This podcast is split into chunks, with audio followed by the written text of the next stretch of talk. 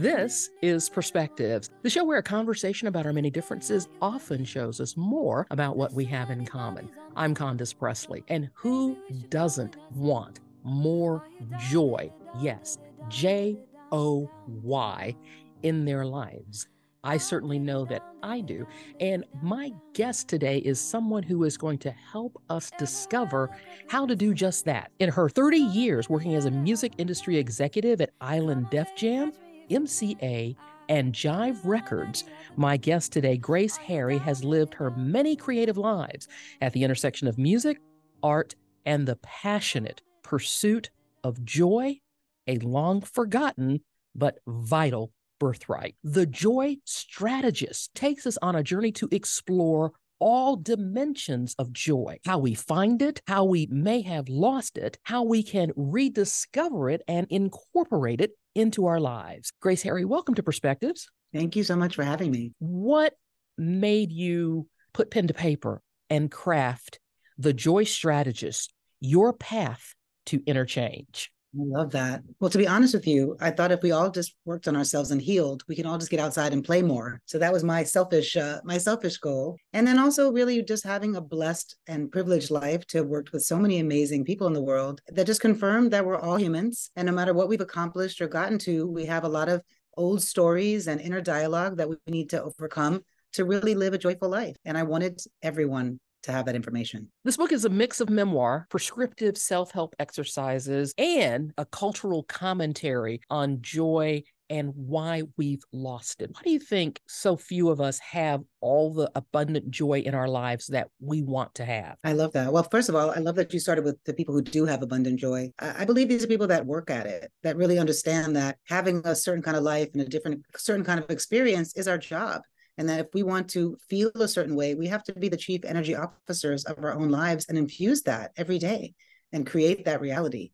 Uh, and more often, it's people I'm talking to that don't feel entitled or have permission to lean into that joy. When did you start working on this? five years ago. I had was uh, divorced for the third time, really feeling into what do I want to do with my career next, and then that explore, exploration opened up into what do I want to feel actually next to my life, and what do I want to leave as my legacy. And you know, we can sit here for a long time and talk about, and I'm so glad you did. Few people don't bring that up. All the reasons we don't have joy, and you know, we can get into a, the simplicity and the most uh, broad reason we don't have joy is that a lot of us are born into families that have a lot of expectations of how we have to operate as people to make them joyful. You know, what who we where we work, who we marry, where we live, all of that sometimes does not feel like our choice. And if you are raised in an environment like that, you become a people pleaser, a fear of rejectionite, somebody who really wants to be kept by their core family and doesn't want to rock the boat by leaning into their own happiness and pleasure um, and wants to do the right thing. And then, you know, you have people that were born into complicated situations, into dynamics where their actual lives and their ability to choose are not theirs. Um, and so, as much as there's been work and healing around that in so many cultures, we still carry a lot, a lot of those beliefs and things in our bodies and in our psyches and, and in our realities. And until we re- rip up those old stories and re-infuse ourselves with joy, we're just going to keep on that same hamster wheel of life. I want you to say more about what leads people to find themselves as people pleasers not wanting to disappoint others. And how difficult is it to break away from those habits once you identify that that is a trait of your personality? Yes. Well for me it was impossible. You know i worked so hard to build this persona of the person who didn't need much who wasn't a burden who could take care of everyone. And you know i'm, I'm 53 and i say that because culturally at different times we have different things that are infused in us. And i see within my children that they don't carry as much as those shoulds and and expectations from the past. They have a lot more um, belief that they can decide. Whereas when I was younger, I, I, don't know how old you are, but I remember there was a commercial when I was about eight, and it was a for a perfume, and the commercial said, "I can bring home the bacon, fry it up in a pan, and never let you forget your man." And so I remember early realizing, oh, I can have a career as long as it doesn't get in the way with what I'm supposed to do as a woman. And I'm not even saying that that's negative or, or positive, but it definitely was a belief that I put in my little backpack of, of shoulds and expectations and brought with me. And I turned into this person who wanted to make sure that everyone else was happy and everyone else's reality was secure so that I could feel safe. And that's not living. That's not enjoying your life. And we also have dynamics. If you come to this to this country specifically, and you're not from this country, there are also a lot of beliefs about how you have to assimilate and the ways that you have to stay safe and things that you are allowed to reach out and do and things that you're not. And I just am I'm really, for me, I had to rip up all of that. I had to give myself so much courage to say, none of that feels good to me. And how am I going to emulate and and embody a joyful person so that my children realize that that is their birthright and they lean into that reality? Take us back and tell me a little bit about your background. I hinted at it in your introduction, but I mean, you, you've worked in the entertainment business at a number of record labels and some of the things that have put you on this journey, this path to where you are today. Well, being a, a young kid in New York City when hip hop was was just kind of exploding at the time, you know, now you're seeing different kinds of artists and people representing their version of, of hip hop and from the from wherever they're from and the influences and the slang and the food and the, the culture concepts that were there. It was just an exciting time. And i had so many friends my age who were becoming artists or creating they're becoming djs or producers. And so it just felt like a new art form and a way to expand into it.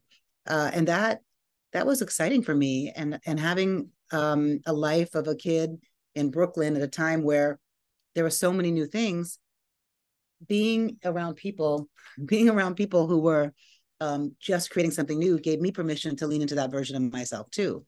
And I took that show on the road and then made that my career. And as I aspired up that ladder, those early feelings of, of fun and passion and pleasure and joy became a lot of expectations to keep a business model moving that was not the the impetus of my original passion. So I found myself at the top of this mountain of success, feeling just very joyless and needed to really reinfuse that creative passion into my own heart. How do you define joy? And why is it important for it to be a strategy, not just something to which we aspire, but something that we plan for in our everyday lives? Yes. Well, I, personally, my my joy practices change all the time because part of the practice was also realizing that I'm a multi-dimensional person with different parts of myself and different emotions and energy at different times. And instead of penalizing that, I created a toolbox, a little arsenal of many different options. And on a wonderful day, I can wake up and sing two songs and feel fantastic and sail through the day, inspiring joy to all around me. On other days, I wake up and I don't feel fantastic. And I have to lean a little bit deeper into that toolbox. And maybe on those days, I you know, I take a dance class online or I go take a class or I get on my trampoline or I sing a song or I listen to a comedian because I'm needing a little bit more. Um, and also what I've learned is that that morning practice sometimes is not enough as I get into the world and I'm around people with their own expectations of me or what I'm presenting. So learning to create a toolbox that I take on the road with me. And when I need to access that joy, they're they're there and they're prevalent. And the second part of the question, I think, was how do other people access that? Is that yes. what you're saying? How you? Yes. How do you access that? The most important thing is to realize that you already have these tools. That even if you did it one time only, one day only, when you were three months old, or two years old, or twelve years old, it's starting to play around with some of the things that brought you joy before, that lit you up in a way before. Um, for me, I just had this wild running tape of non-permission to lean into pleasure and play. It seemed ridiculous. How why would I be doing that?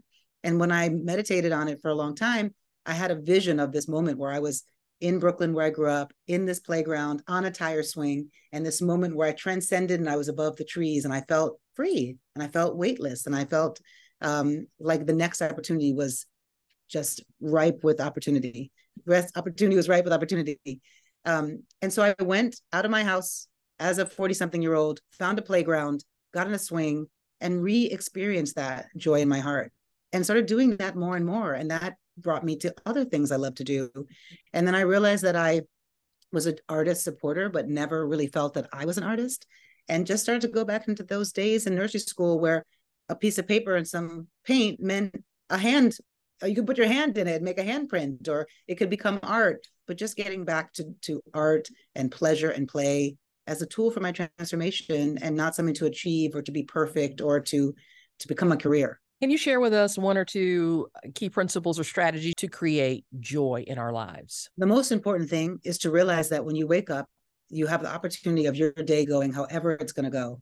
But if you immediately put yourself second and don't make yourself the star of your own story and you grab your phone to see what your boss wants or you lean over to make sure your spouse is good or you jump out for your kids you have already impacted on yourself that it's not about you and so i can almost guarantee that at some point towards the end of the day you're not going to be so fun to be around um, and you're not going to feel so good in your body so just starting every day when you open your eyes even if it's for a minute or 30 seconds making sure you feel you know this about you and some days, all I can muster is three gratitudes.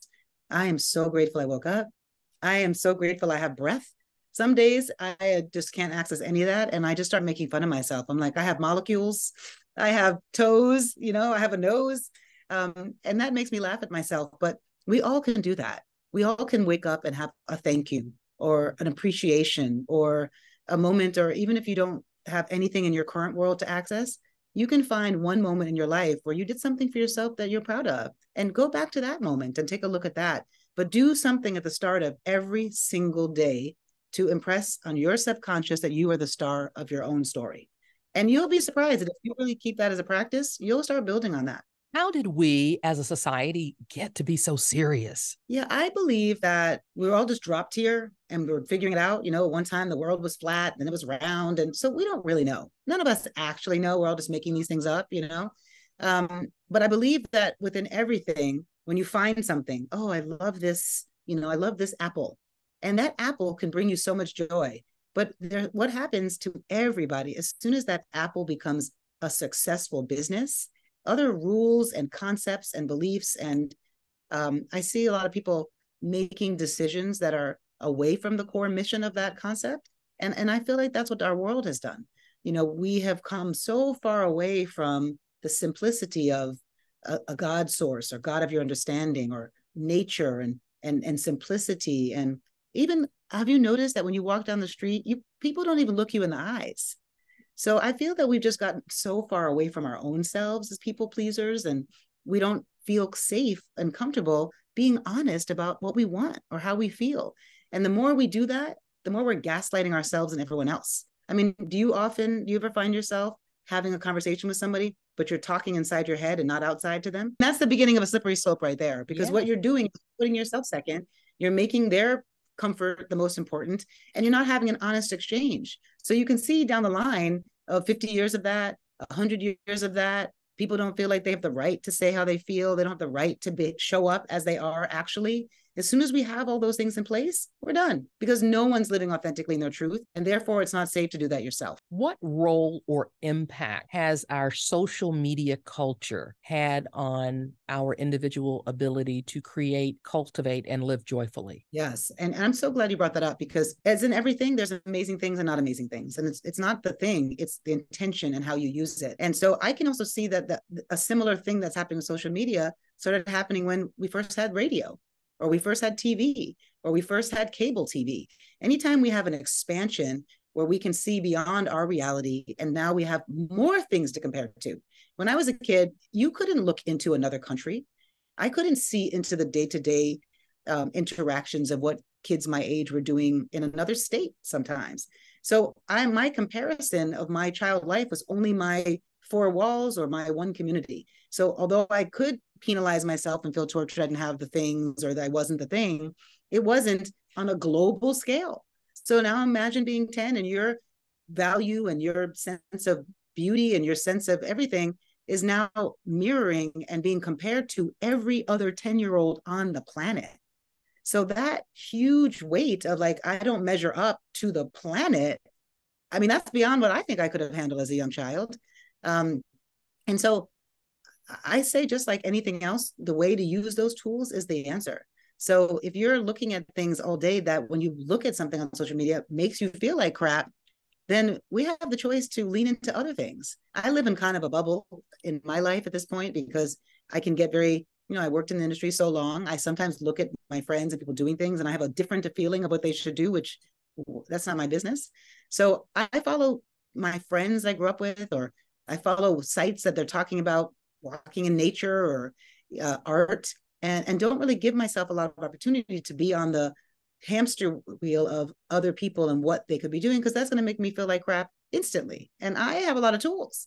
So if you know that about yourself, this goes back to that morning. don't make your beginning of the day social media or other people's reality. Let that be a gift. Let that be the treat you give yourself, not the all day dopamine hits. Let that be the, you know what? I had a day of giving myself so much joy. I'm going to allow myself to have a 30 minutes of scrolling in the afternoon and making that also a strategy so that that doesn't rob you and mirroring that for our children. I have a lot of friends who complain their kids are always on their phone. And then I'm at dinner with them and they're doing the same thing. Your kids do as you do, not as you say. So if you're worried about your children, it's time to to you know it's not going to be popular i was with my sister my whole family the other day and my niece and nephew always have a tablet. And she came to the restaurant with them and she had no tablets. And my mother said oh what's this what's this meal going to be like? Because they're not going to have any you know? And at that moment i said oh well we're going to play well my sister first said well we're going to have to figure it out. And i said we're going to have to go back to old school when we had kids at a table and we didn't have tablets. So let's play. Let's take out a piece of paper. We can play hangman. We can do uh, tic tac toe. So it really is a it's a combination that we all are working together. And if we have made this commitment to be in life together as a community, as your starting five, as your advisory board, what is the decision you have together of how that's going to go? So if you don't want your kids on social media all day, or if you don't want to feel that, there's some work around having some better options and enforcing exactly. those. Exactly, because no one ever has a bad day on social media. Never. I mean, beyond. I, I, can even tell you that I've been, I've had situations in my life where because of who I was around or married to or worked to, that people would say things about me that were, I mean, nuts. Uh, at one point, I had like a baby bump for five years straight. I mean, not even an elephant is pregnant that long. And I say that to say that helped me out because it showed me quickly the non truth of that platform for my own self. And so we have to hold that. As TV is a fantasy, so is so is the internet it's also a show for us and we have to realize that and and sign up for it in that way. What can you tell us about your playdate community? Play with grace. So again that was for me. Uh, in the beginning when i was trying to impact my own joy and and figure out what child practices i had it was impossible. I couldn't. I was so committed to just like doing the right thing. And so i made a, a, a when the pandemic happened it was maybe like a month into the pandemic i decided to stage my house the way my childhood felt songs I loved as a kid, certain puzzles, games, and things. And when I immersed myself into that reality, it was much easier to source the things that brought me joy before. And so when that was so successful for myself, I started, um, they didn't always know, but uh, workshopping this on all my friends. So they'd come over to my house and I'd have music and songs they liked and, t- and tools and toys. But I realized right away that was a game changer. So what I started to do with clients is I would have a questionnaire. I would say, you know, um, what was your favorite song when you were eight? Uh, tell me one thing about you that people don't know that when you think about it makes you smile and just really getting inside parts of them that could be unlocked if they gave themselves permission and made an environment around so that when we started talking you're already submersed inside your life and you can access those tools easier and now i do larger ones with groups of friends so that you can practice your starting five and learn how to talk to each other like kids again with, with real vulnerability um, and the truth is, what I'm just doing is gamifying everything. And that's what we need to do. Just gamify everything. Make it pleasure, make it play. We we deserve that. You're wearing a smiley face button. I want to know the story behind that. The truth is, I'll be honest with you, uh, this is my first time ever being not the artist supporter and being the person that you're talking to. And it's gray outside. And I've done days of these and I didn't want to get on any call and not find it myself. So I put this on so that when I'm looking at myself, it makes me laugh and and just kind of come with a different energy. And that's what I mean. This little joy snack, how simple is that? A little bubbles. Sometimes I carry a book and I color. It doesn't need to be expensive. It doesn't need to take much effort. It's just it's a little reminder that um, maybe I can access this feeling today. What are some common misconceptions that we may have about our ability to find joy and understand that it is critical to who we are as people, human beings, and our success, happiness. Yes, to me, one of the first things is that that make that breaks my heart, and I and many many older people in my life like to tell me things like, um, "That's not for me. I was a kid already. I'm just going to work hard and take care of my family, and then I'm going to go to heaven." And I'm not going to go to the HE double hockey sticks doing all the weird things you're talking about. So the misconception is that we're here to to toil and not go to hell. And I say, if you're living that kind of life, you're in it. You know, you're already there. So the misconception is that this is not, we're not entitled to pleasure. that we're not entitled to joy, that there's no permission for us to lean into those kind of frivolities. And if we can just realize that when you're around people in your own life, if they have a different kind of energy that reminds you of pleasure, you feel better. And then people want to argue that that's woo woo energy. I don't believe in energy. But we've all gone somewhere where we didn't like the vibe, or we didn't like how it felt, or that didn't feel good to us. So that's energy. So uh, uh, my friends have a podcast called The Miracle Is You, Ashley and Annie. And when I did their show, they said, "Oh, what you're saying is that you want everyone to be their own CEO, their own chief energy officer, and then make that your full-time job. That your energy should be in a place where you inspire other people to have fabulous energy." So that that's the misconception that this is not for you. It is. And you have no choice and you have to work it. It is a strategy. If you want to feel better in your life, build a strategy to make it happen. Three decades in the entertainment business. Some might perceive that as being, well, that's pretty joyous living every day because of the the artist and the vibe and the energy in that space. Uh, how did you how did you use that to build what you're building now? It's very similar to what you were saying a little a few minutes ago that people think that everyone on internet is happy and everyone is great, but that's a show.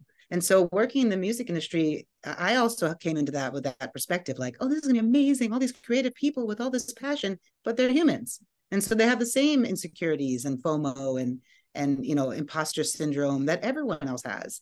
So that was the first thing. It it it brought me to a place where I had expectations that being around people like that was was going to be a joy, joyful experience. And sometimes it was and is but also they're human beings who, who need to tap into joy for themselves.